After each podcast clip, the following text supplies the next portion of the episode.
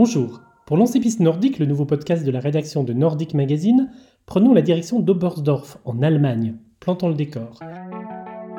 Nous sommes en Bavière, dans une vallée nichée entre le Nebelhorn et le Fellhorn. Depuis quelques jours, il fait beau, une quinzaine de degrés dans la journée, c'est presque le printemps. Dans le milieu nordique, Oberstdorf est déjà très connu, notamment parce que depuis 1953, c'est là que se déroule chaque année la première étape de la tournée des quatre tremplins. Le Tour de ski fréquente aussi régulièrement cette ville, située à 843 mètres d'altitude. Comme en 1987 et 2005, Oberstdorf accueille les championnats du monde de ski nordique, au programme jusqu'au 7 mars, du ski de fond, du saut spécial et du combiné nordique. Chaque soir, nous allons tout vous dire de ces mondiaux, et pour cela, toute la rédaction de Nordic Magazine est sur le pont.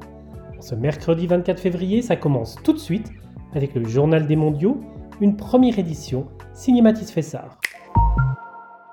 Bonjour Mathis. Bonjour Franck. On te retrouve donc pour le journal des mondiaux de Bursdorf. Oui Franck, en effet. Chaque soir de course de la quinzaine, je vous retrouverai en début de podcast pour vous présenter les informations à retenir de la journée. Pour ce premier numéro de Piste Nordique, de quoi vas-tu nous parler? Aujourd'hui, et ce au nom de la rédaction de Nordic Magazine, je reviendrai sur les résultats du jour, sur le déroulement d'un championnat du monde au temps de la Covid et bien entendu sur les Russes qui ne concourront pas sous leur couleur.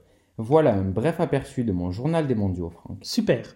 Débutons tout de suite alors. Je crois savoir que sur la piste de Bursdorf, les premiers fondeurs ont chaussé leur ski ce matin. Peux-tu nous en dire plus? Tu as totalement raison. Même si les choses sérieuses commenceront demain avec les sprints dames et messieurs, aujourd'hui on a eu le droit aux qualifications des individuels 5 km dames et 10 km messieurs, avec les entre guillemets petites nations du circuit. Qui a-t-on pu observer alors? Eh bien, un peu tous les pays que l'on a l'habitude de voir sur un terrain de football ou de rugby, sur un cours de tennis ou encore sur une piste d'athlétisme. On a donc pu apercevoir les drapeaux néo-zélandais, australiens, croates, mais aussi argentins, brésiliens ou vénézuéliens. Oui, oui, vous ne rêvez pas, ils étaient tous au départ ce matin. Et du coup, Mathis, ça, ça a donné quoi ces qualifications? Dans un premier temps, chez les dames, c'est une athlète qui a fait parler d'elle récemment qui s'est imposée sur cette manche. Étonnamment, c'est avec une carabine au dos qu'elle avait bien failli remporter sa première médaille mondiale à Poliuka sur la Mastart des championnats du monde de biathlon ce dimanche. Trois jours plus tard, elle est en Allemagne et elle a démontré que sur des skis, elle pouvait largement s'imposer devant la Thaïlandaise Karen Chandlong et l'Arménienne Katia Galstian. Et chez les messieurs, il me semble qu'un autre membre de la famille Changlung a également performé. Après la sœur, je demande le frère Mark. Et pour lui, aujourd'hui, c'est la victoire. Le Thaïlandais s'est imposé avec 29 secondes d'avance sur le Néo-Zélandais habitué de l'IBU Cup, Campbell Wright. Juste derrière, on retrouve l'expérimenté Martin Muller. Le moins qu'on puisse dire, c'est que du côté de Bangkok, une famille doit être heureuse ce soir. Passons à présent au saut ski, puisque là aussi, Mathis, il y avait une manche qualificative aujourd'hui. Et oui, en fin d'après-midi, les dames avaient rendez-vous sur le petit tremplin bavarois d'Oberstdorf. Et pour l'occasion, c'est la japonaise Sara Takanashi qui a remporté la qualif. Derrière, Julia Claire et Joséphine Panier ont respectivement terminé 16 et 33e. Mais ça, Marine Bouillet vous en reparlera un petit peu plus tard dans l'émission. Très bien, on a fait le tour des résultats du jour. Parle-nous maintenant de l'organisation de championnats du monde en pleine pandémie mondiale. En effet, Franck, personne n'est sans savoir que la situation sanitaire n'est pas forcément au beau fixe dans le monde. Mais on ne va pas s'apitoyer sur notre sort, puisque l'on a la chance que les championnats du monde de ski nordique soient maintenus. Mais comme vous en doutez sûrement, ce ne sera pas une édition comme les autres. En effet, durant cette quinzaine, ça ne va pas rigoler avec les mesures sanitaires. C'est vrai. Pour assurer la sécurité de tout un chacun aux abords d'Oberstdorf, les organisateurs ont mis en place un protocole sanitaire strict. En plus des tests PCR, les autorités bavaroises imposent des tests antigéniques tous les deux jours pour tous les participants. Et ça, ça crée quelques inquiétudes. Et oui, quand on sait que par exemple l'entraîneur des fondeurs norvégiens, dont je vous éviterai une prononciation approximative, a été testé positif à 5 reprises alors qu'en réalité il ne l'était pas, les nations craignent des mises en quarantaine par erreur. Mais bon, comme on le disait un petit peu plus tôt, c'est la seule solution pour que l'on puisse admirer les stars du nordique sur le site allemand d'Oberstdorf. On espère donc que ce protocole permettra que tout se passe bien, outre-Rhin. En tout cas, pour une nation, les mondiaux commencent bizarrement. Peux-tu nous en dire davantage? En effet, ce pays, c'est la Russie. Comme à Pyeongchang et plus récemment à Polyuka, les athlètes russes ne pourront pas concourir sous leur couleur en Bavière. C'est une décision du tribunal arbitral du sport. On a ainsi vu, avant même le début des compétitions, les voitures en provenance de Russie être bâchées ou bien encore des écussons sur des tenues être recouverts avec du ruban noir. En cas de titre mondial, pour les coéquipiers d'Alexander Bolchunov ou encore Sergei Ustugov, ce sera de surcroît l'hymne de la FISE qui retentira lors de la remise des médailles. En bref, les Russes ne devront pas montrer de signes distinctifs de leur nationalité. Et un petit aparté à propos d'Ustugov, qui s'est blessé dimanche lors d'un individuel test avec d'autres nations, dont les Français, sachez qu'il sera bien au départ du sprint. C'est en tout cas ce qui a été annoncé ce soir. Merci Mathis pour ce premier numéro du Journal des Mondiaux. On te retrouve juste après le coup de fil à un ami entre Louis Schwartz et James Clunier pour clôturer Piste Nordique avec le programme de demain. À tout à l'heure. Retrouvons à présent Louis Delvinquière. C'est à lui que nous avons confié la mission de vous raconter le ski de fond lors de ces mondiaux. Bonjour Louis. Bonjour Franck, bonjour à tous. En effet, chaque jour de compétition, je vous parlerai de tout ce qui se passe sur la planète ski de fond du côté d'Oberstdorf. Pour ce premier piste nordique, j'ai décidé de vous emmener dans les coulisses du groupe France en Bavière. Certes, mais Oberstdorf, c'est la Bavière, je le rappelle, la patrie des chopes à bière. Bon, d'accord, je reviens à notre sujet. Alors, j'ai passé un coup de fil à Alexandre Rousselet, l'entraîneur des distanceurs français, qui m'a décrit le lieu de résidence de ces gars et de tout un staff pendant toute la quinzaine. Allez, embarquons au cœur des Bleus. Il y a dans la ville allemande de Bavière un lieu où l'on ne parle qu'une langue, français. Eh oui, un pied dans cet hôtel et vous voilà béret et baguette à la main avec tous les membres, staff et athlètes, de l'équipe de France de ski de fond. Personne d'autre. Bon, si, tout de même, les propriétaires de la bâtisse. Les Français ne se cachent pas pour faire la fête sans qu'on les voit, rassure-nous. Tu fais bien de le demander car vu les énergumènes qui y résident et l'ambiance de folie dans cette équipe de France, on pourrait s'attendre à tout. Mais non, à l'intérieur, tout est respecté. Les masques lors de chaque déplacement, pas d'embrassade ni de câlin donc. La distanciation à table est respectée, pas de grand buffet festif à la gauloise donc. L'homme de la chartreuse Jules Lapierre s'en fait le porte-parole. Ouais, ouais, vraiment, il y a une super ambiance, on est tous... Euh, tout bien, bien motivé. Il y a, on porte le masque, euh, enfin, dès qu'on bouge, en fait, on, on va manger, qu'on qu se déplace, on met le masque, euh, on met le masque. Et, bon, ça, ça altère pas l'ambiance générale. Hein, on tous, euh, d'ailleurs, rien que le, le, temps qu'il fait dehors et tout, euh, le site qui est, qui quand même exceptionnel, et ben, tout ça, c'est que on est tous euh, une belle, belle illumination là. Parmi les nouveautés, comme le disait tout à l'heure Matisse, il y a les contraintes liées à la Covid-19. Tous les deux jours, en effet, c'est tout le groupe France dans sa globalité qui doit se rendre au centre-ville, à pied tant ils sont proches de tout, pour effectuer un test PCR. La bonne chose, et ce n'est pas Alexandre Rousselet, l'entraîneur des Bleus, qui va nous contredire, c'est que c'est très rapide. 5 minutes, montre en main, et le tour est joué, le bâtonnet a fait son balai, et est rentré dans son tube. Bon, en bref, pour finir sur les Bleus, Soleil, bonne humeur, entraînement tout de même sur les plateaux autrichiens au-dessus d'Oberstdorf, le temps est bon, le ciel est bleu et la forme se peaufine.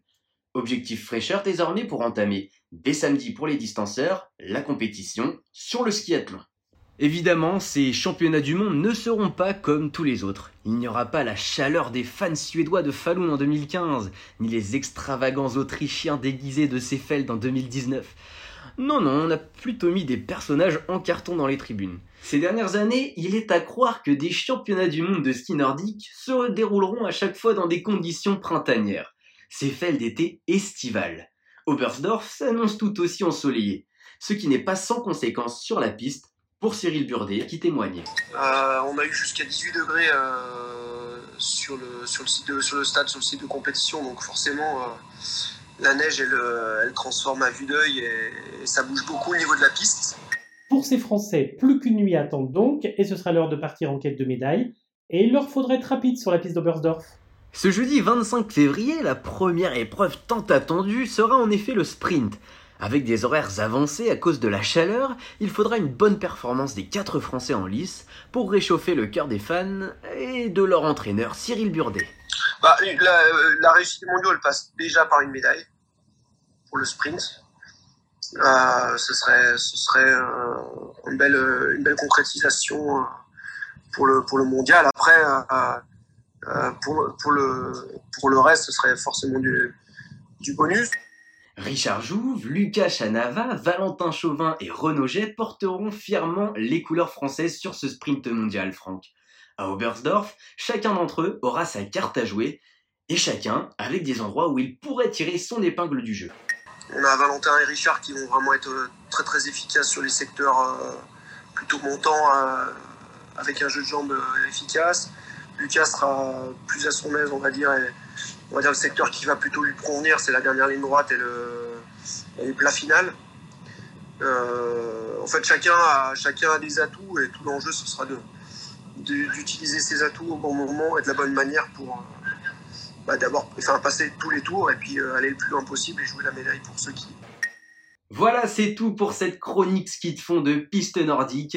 On se retrouve demain pour faire le bilan de ce sprint que l'on espère rempli de spectacles, mais surtout fourni en médailles côté français. À condition de battre les Clébeux, Valnès, Svensson et Haute Goldberg. Le spectacle s'annonce passionnant. Merci Louis. Salut Franck, salut à tous et à la prochaine dans Piste Nordique. Autre rendez-vous quotidien, celui que vous propose Arthur Massot. Chaque jour, il vous présentera un fondeur, sauteur ou combiné qui participe à ces mondiaux de Bersdorf. Particularité, toutes et tous font partie d'une petite nation du Nordique. Avant que les mondiaux 2021 ne soient vraiment lancés, retour en arrière sur un fondeur qui avait, rappelez-vous, fait sensation en 2017 à l'Arty. Adrian Solano, tout droit venu du Venezuela, avait connu un véritable calvaire ski au pied. Bonjour Arthur. Bonjour Franck, bonjour à tous. L'image avait fait le tour du monde, dépassant le petit cercle du Nordique, et vous vous en souvenez euh, sûrement, car pour le grand public, la personnalité des mondiaux 2017 de Lati n'était ni Marit Bergen, ni Johannes Ridzek, pourtant tous deux quadruples titrés. Non, c'était bien un inconnu, dernier des qualifications du ski de fond, le vénézuélien Adrian Soleno. Alors, si vous n'avez toujours pas à voir qui c'est, pensez à une combinaison orange flashy, à quelqu'un qui semble perdu sur une piste qu'il découvre et euh, qui enchaîne les chutes et les changements de direction intempestifs qui font depuis euh, le bonheur des bêtisiers. C'est bon, vous voyez, mais en fait, je vais un petit peu vous décevoir car derrière ces faciles moqueries se cache en réalité une belle histoire. Celle d'un Rasta Rocket du ski de fond, qui avait voulu participer coûte que coûte à ces championnats du monde. Celle de Vénézuéliens, empêchés de rejoindre la Suède pour s'entraîner, car les services de l'immigration croyaient à une tentative d'exil. Celle d'un frondeur, qui participait là à sa première compétition sur neige, lui qui restait habitué au ski roue. Enfin, celle d'un concurrent qui a demandé conseil à l'organisation pour régler ses fixations et utiliser ses bâtons. En quelque sorte, en Eric Moussambani du ski de fond. Allez, ça y est, vous en souvenez? Vous vous souvenez également de son sourire franc à l'arrivée, qui voulait dire beaucoup de choses. Même s'il n'avait pas couvert le dernier tiers du parcours, même s'il avait pris le triple du temps du vainqueur. Voilà pour Solano qui a déclaré publiquement son objectif de représenter le Venezuela aux Jeux olympiques d'hiver de 2022. On n'a donc pas fini d'entendre parler du jeune homme de 26 ans. Tout à fait, Franck. Et demain, dans les prochains euh, pistes nordiques, cap sur les mondiaux 2021, avec des athlètes bien plus confirmés. On commencera du coup euh, demain avec le sauteur bulgare Vladimir Zogravski. À demain. Merci Arthur. À demain. Dans Pistes nordiques, on va aussi parler de combiné nordique. Pour cela, on accueille Florian Burgot. Bonjour Franck, bonjour à tous. Bonjour Florian. Alors, cette édition des championnats du monde de combiné nordique va être marqué par une très grande nouveauté. Alors que les premiers mondiaux de combiné nordique masculin remontent à 1925 et la toute première édition des championnats du monde de ski nordique organisée à Jean Skelazné en République tchèque, il a effectivement fallu attendre 2021 et Oberstdorf et il faut encore patienter encore quelques jours pour que les combinées féminines aient le droit à leur grand début dans la compétition. Cet hiver déjà, les pionnières ont participé à leur première Coupe du Monde à Ramsau, Remportée par l'américaine Tara Geractimotz, cette épreuve avait marqué l'histoire, comme l'expliquait l'autranaise Lena Brocard dans le dernier numéro de Nordic Magazine. J'étais fier de faire partie des premières femmes à disputer une Coupe du Monde. C'est ce qu'avait déclaré Lena Brocard, 22e à l'arrivée. Elle sera d'ailleurs la seule combinée à représenter la France à Oberstdorf, tandis que les garçons seront quatre, c'est ça? Quatre, comme le nombre requis pour participer au relais. On retrouvera Laurent Multaler, Antoine Gérard, ainsi que les jeunes Gaël Blondeau et Mathéo Beau. Ces deux-là, médaillés mondiaux juniors ces deux derniers hivers, incarnent la relève du combiné français, alors que les premiers cités en sont le présent. Laurent Muletaler a brillé en Coupe du Monde cet hiver. Oui, après un début de saison tronqué par une blessure contractée au bras à la fin de l'automne, le Jurassien est effectivement en pleine forme. Celui qui compte parmi les meilleurs sauteurs du monde est de plus en plus consistant en ski de fond, ce qui lui a permis d'entrer dans son premier top 10 à Kligenthal il y a un mois. Antoine Gérard, de son côté, a connu des soucis physiques l'empêchant de performer sur les skis comme il le faisait habituellement. Les examens effectués l'ont rassuré, mais seule la compétition dira s'il a retrouvé ses capacités. Du côté des étrangers, tous les regards seront évidemment braqués sur Jarl Magnus Rieber. Le Norvégien de 23 ans, dominateur sur le circuit de la Coupe du Monde où il a déjà remporté 7 épreuves cet hiver, va devoir confirmer sa supériorité aux mondiaux. Et ses adversaires ne manquent pas, puisque l'Allemand Vincenz Geiger, lauréat de 4 manches, sera son adversaire numéro 1, d'autant qu'il évoluera à domicile mais son jeune compatriote Jens Flora Softebro sera également un sérieux rival comme l'éternel Akito Watabe, Eric Frenzel, Ilka Erola ou Fabien Risleux. On a vraiment hâte que les compétitions commencent. Combien de compétitions pendant ces mondiaux? Elles seront au nombre de 5 avec le programme suivant le petit tremplin masculin dès vendredi, les féminines le lendemain, le par équipe dimanche, et pour la deuxième semaine, le grand tremplin masculin le jeudi 4 mars et le team sprint le samedi 6 mars. Merci Florian, à demain. Merci Franck et à demain. Ouvrons une page à ski dédiée au saut nordique. Bonjour Marine Bouillet. Bonjour Franck, bonjour à tous. Avant de parler de la qualification de ce soir, cela concernait les dames, un mot Marine sur l'équipe que la France engage sur ces mondiaux. Sur les tremplins d'Oberstdorf, les sauteurs à ski aussi sont prêts à s'élancer. Mais chez les hommes, les fans de la discipline devront se passer des Français, la sélection tricolore masculine étant restée à la maison. Seuls Julia Claire et Joséphine Panier ont fait le déplacement en Bavière. Nous ne verrons donc pas Valentin Foubert, 13e au mondiaux junior. Le jeune Français de 17 ans n'a en effet pas été retenu pour ces mondiaux.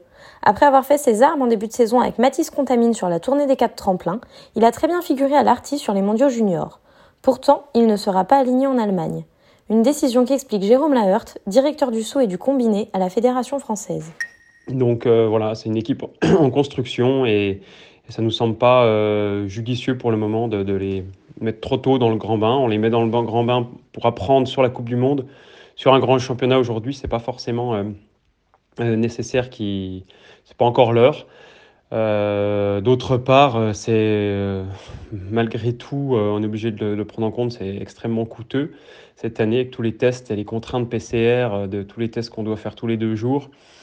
Euh, et le risque d'avoir des cas positifs aussi, donc, euh, et, du coup des, mises en quarantaine. Donc c'est vrai que ça fait énormément de facteurs qui font que voilà, c'était pas forcément une, un souhait de mettre une, des sauteurs, euh, c'est surtout étant donné le niveau. Mais les Françaises, elles, seront bien présentes. Et on attend beaucoup d'elles. Joséphine Panier est le petit prodige de cette équipe féminine. 26e du classement mondial, elle a surtout été médaillée d'argent à l'Arty il y a deux semaines. Julia Claire, elle, est actuellement 16e de la Coupe du Monde et peut espérer un très bon classement lors de ces mondiaux. Une affaire à suivre demain donc. Oui, avec la compétition sur petit tremplin. Sarah Takanashi, qui a remporté la qualification ce soir, sera bien sûr la favorite. Mais les Françaises ne sont pas en reste. Elles se sont classées 16e et 33e aujourd'hui. Merci Marine. À demain. À demain. Dans piste nordique, celui qui passe un coup de fil à un ami, c'est Louis Schwartz qui l'hiver dernier était encore athlète de haut niveau. Aujourd'hui, il appelle James Clunier qui va participer à ces mondiaux sous les couleurs de la Grande-Bretagne. Yo James, du coup, euh, là tu es à Oberndorf déjà. Euh, comment euh, sont les conditions? Il fait bien chaud printanier, non, pour l'instant? Ouais, bah là, ouais, il fait super chaud. Il fait, c'est ouf. Là, il fait, il va faire peut-être 15-20 degrés dehors. Et puis euh, la, la, pièce là, elle ouvrait euh, à 10h euh, les jours derniers, et à 9h à partir de, de, de hier matin. Et, et ouais, ça, fait déjà chaud quoi. Et après quelques, quelques dizaines de minutes, ça commence à fondre bien et, et les pistes elles sont bien mouillées. Les Norvégiens ils se plaignaient pas mal de la, des tests qu'ils ont fait hier. Et même certains qui disaient ouais, c'est des conditions comme ça, je préfère pas faire de course que, que, de faire une course dans des conditions pareilles. Mais en, vrai, il y a deux ans, on me rappelle de Young, Mulgrave et tout, qui avait couru euh, torse nu et en t-shirt. Donc au final, euh, Tu connais Ouais. déjà, toi, quoi. Il a découpé son dossard, il s'était pris une amende. Non. Si, Ah ouais. si.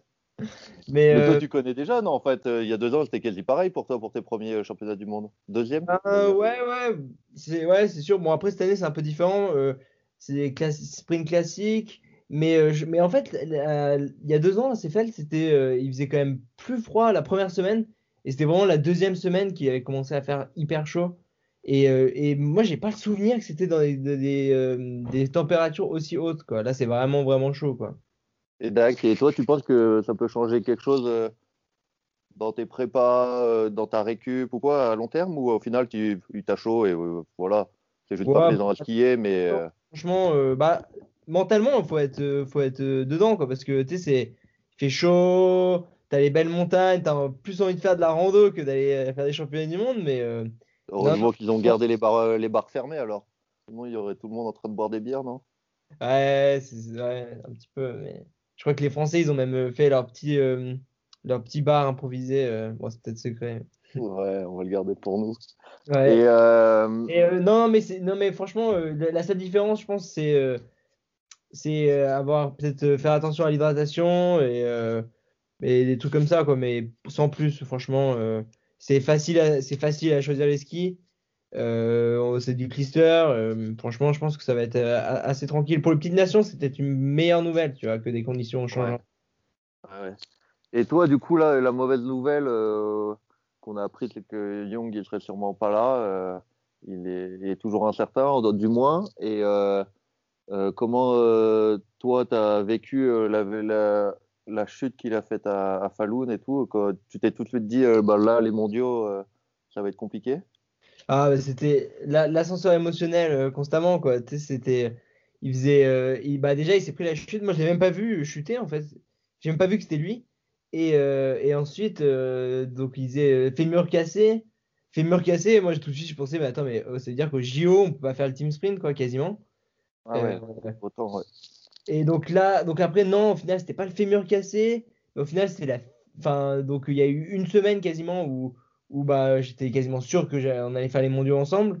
Mais, euh, mais par contre, Ulrich Hamann, euh, le team sprint, on n'allait pas faire. Et au final, c'est la fibula qui est cassée, donc c'était pas sûr. Et donc en fait, constamment, là, depuis, euh, ça fait 4 semaines que euh, je sais pas. Franchement, Ok, ouais. un peu suivi à Ah ouais. Après, euh, là, euh, donc il y a un junior en fait qui va venir. euh, Il y a un junior qui tourne pas trop mal, là, qui a pas trop mal tourné au Mondiaux Junior. Il va venir à sa place et on va faire. on devrait faire le team sprint ensemble. Là, ils ont décidé il y a quelques jours que Young allait pas faire le, team sprint, mais et qui va préparer donc la, dernière Coupe du Monde pour à dans l'Engadine là. Ah ouais. Ok, Dak. Bon, bah, en espérant que, que lui déjà se remette bien et que vous, vous arriviez quand même à perfer euh, avec la forme du jour, quoi. C'est sûr que ça sera pas euh, un objectif peut-être aussi élevé, quoi, non? Ou euh, Ouais, tu gardes euh, la même motive, tu, gardes la même motivation et tout. Ah, t'es pas du tout plombé, quoi. Parce que, tu vois, avec, c'est vraiment un état d'esprit, quoi. L'état d'esprit, quand je vais avec Young, c'est bon, bah là, on est là pour faire podium, quoi. C'est Ouais. l'objectif, c'est vraiment s'arracher pour faire podium. Alors que là, là, ça va être plus, euh, avec- si, on si je fais avec le junior, ça va être plus en mode, bon, bah, découverte, on va se faire plaisir, machin, on va, on va essayer de tenir. Et si on arrive à passer en finale, c'est une super journée, quoi. Ouais. Et le truc, c'est que le team sprint, c'est tellement incertain, tu sais. Tu sais jamais, euh, ta, force, t'as- tu peux très bien avoir quelqu'un qui tombe. Bah, tu vois, on a vu à Ulrich Hamann, tu sais, t'as quelqu'un qui tombe, Ouais, ça, ça fout le. Mm. Enfin, voilà, et puis, euh, puis je pense que ça va vraiment faire la diff si t'es dans la, la poule 1 ou la poule 2. Bah ouais, ouais, comme d'hab. Euh, T'imagines, t'as, je sais pas, combien, 30 minutes, non, d'écart? Ouais, au moins, ouais. Et euh, ouais, les conditions, je te dis que les conditions entre 9h et 9h30 ou même entre 10h et 10h30, c'est énorme la différence, quoi. Ouais, ouais. Ça n'a rien à voir. Ok. Bon, ben, euh, en tout cas, euh, on souhaite le meilleur et euh, profite bien. Fais-toi plaisir. Bah merci En bien, espérant avoir des bonnes nouvelles à la fin des mondiaux. c'est clair, on espère. Ciao, James. Bis. À plus, ciao. Merci, on surveillera les résultats de James Clunier. Du côté de l'Isère, ils seront aussi nombreux à suivre le parcours de celui qui a signé sa première licence à l'âge de 9 ans au ski club de Chartreuse. À demain, Louis. On retrouve Mathis pour le programme de demain. Où les choses sérieuses vont commencer, Mathis. Rebonjour Franck, et oui, demain on rentre dans le vif du sujet, puisque les premières médailles seront distribuées. 9 breloques au total sur la journée. Comme aujourd'hui, ce sera le ski de fond qui ouvrira le bal avec les sprints féminins et masculins. Louis Delvenquière vous l'a annoncé un peu plus tôt dans l'émission, les horaires ont été modifiés, 9h pour les qualifications et 11h35 pour les phases finales. Le concours féminin de saut ski aura lieu à partir de 17h. Voilà Franck, c'en est fini pour le programme de demain. Bonne soirée à toi et à tous nos auditeurs. Au revoir. Merci Mathis. Voilà, c'est tout pour ce premier numéro de Piste Nordique. Toute la rédaction de Nordic Magazine vous remercie. Elle vous donne rendez-vous demain sur le site nordicmag.info qui vient de faire peau neuve, mais aussi sur les principales plateformes. À très vite.